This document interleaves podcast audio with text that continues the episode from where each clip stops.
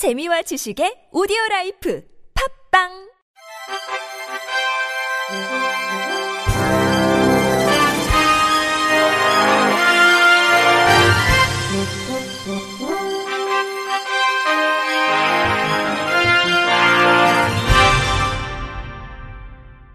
청취자 여러분 안녕하십니까? 11월 26일 목요일 KBIC 뉴스입니다.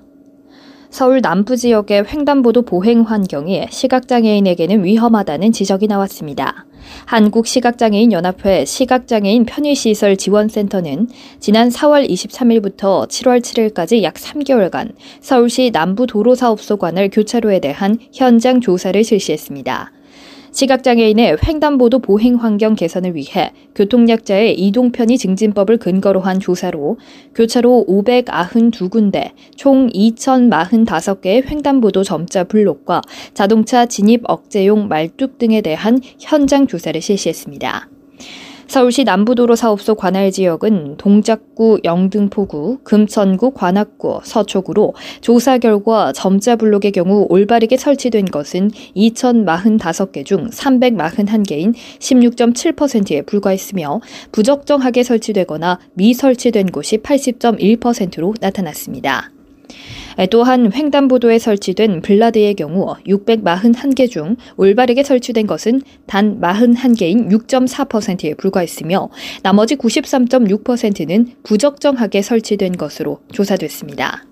이 또한 시각장애인을 비롯한 보행자들이 부딪혀 상해를 입는 등의 위험성이 높다는 문제가 제기됐습니다. 또한 횡단보도에 장애물이 있는 것이 554개인 27.1%며 음향 신호기 버튼 전면에 점형 블록은 216개인 10.6%만 설치돼 있었습니다.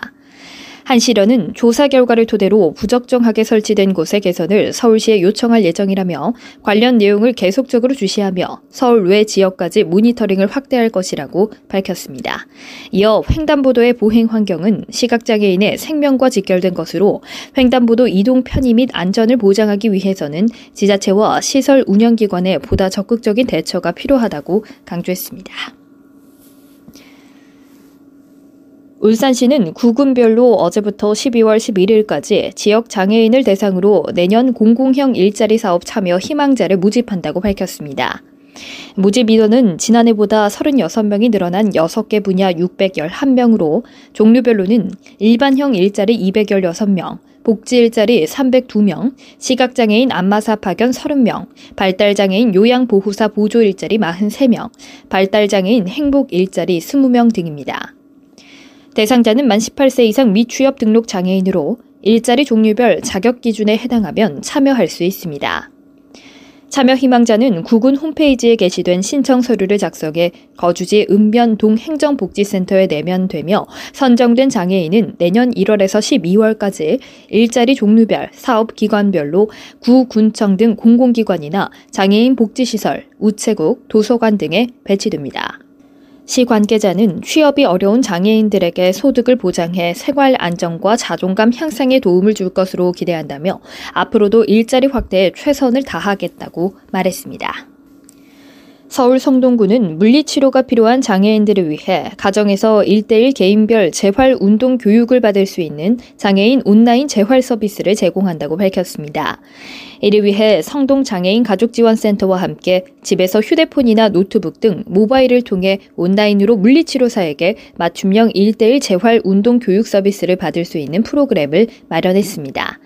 보호자와 돌봄 중소자에게 개인별 맞춤형 교육으로 재활 운동 방법을 알려주고 영상을 통한 실습 지도로 가정에서도 꾸준히 따라할 수 있도록 도울 예정입니다. 또 장애 자녀 양육으로 인해 근골격계 통증이 있는 부모를 위한 치료 프로그램도 마련해 장애인 가족 모두가 함께 할 수 있도록 했습니다. 성동구는 지난달 참여를 원하는 대상자 가족 13가구를 모집하고 서울시 물리치료사 협회를 통해 물리치료사 12명을 추천받아 대상자와 물리치료사 간 매칭을 완료했습니다. 이번 서비스는 다음 달 초까지 모두 4번에 걸쳐 각 대상자별로 편한 시간대에 맞춰 진행되며 앞으로 코로나19 상황에 맞춰 서비스 대상자를 확대하고 심리 재활 등 재활 서비스를 추가 운영할 계획입니다. 정원호 성동구청장은 이번 서비스를 비롯해 코로나19 시대에 맞춘 맞춤형 돌봄과 복지 서비스 제공으로 누구라도 어떤 상황에서도 소외받지 않는 복지 체계 구축을 위해 최선을 다하겠다고 말했습니다. 안마원을 운영하면서 직원의 출퇴근 기록 등을 허위로 꾸며 소속 시각장애인 안마사들에 대한 활동 지원 급여 등 보조금을 타낸 50대 여성에게 실형이 선고됐습니다.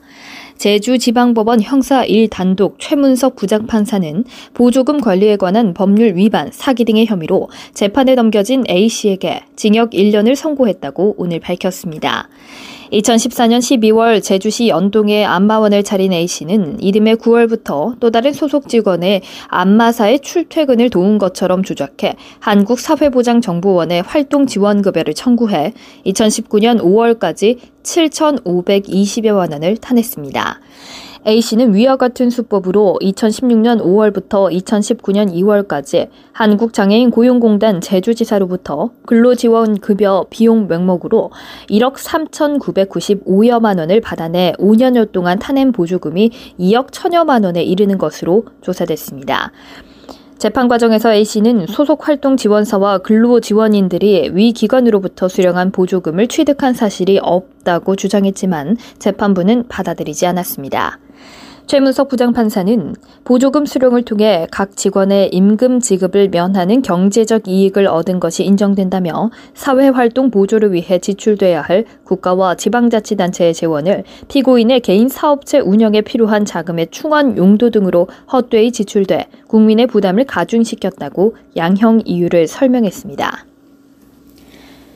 대한장애인체육회가 스포츠 휠체어 보급 사업을 통해 다종목에 활용할 수 있는 범용 스포츠 휠체어 170대를 전국 15개 시도, 일선 장애인 체육시설 49군데에 보급한다고 지난 화요일 밝혔습니다.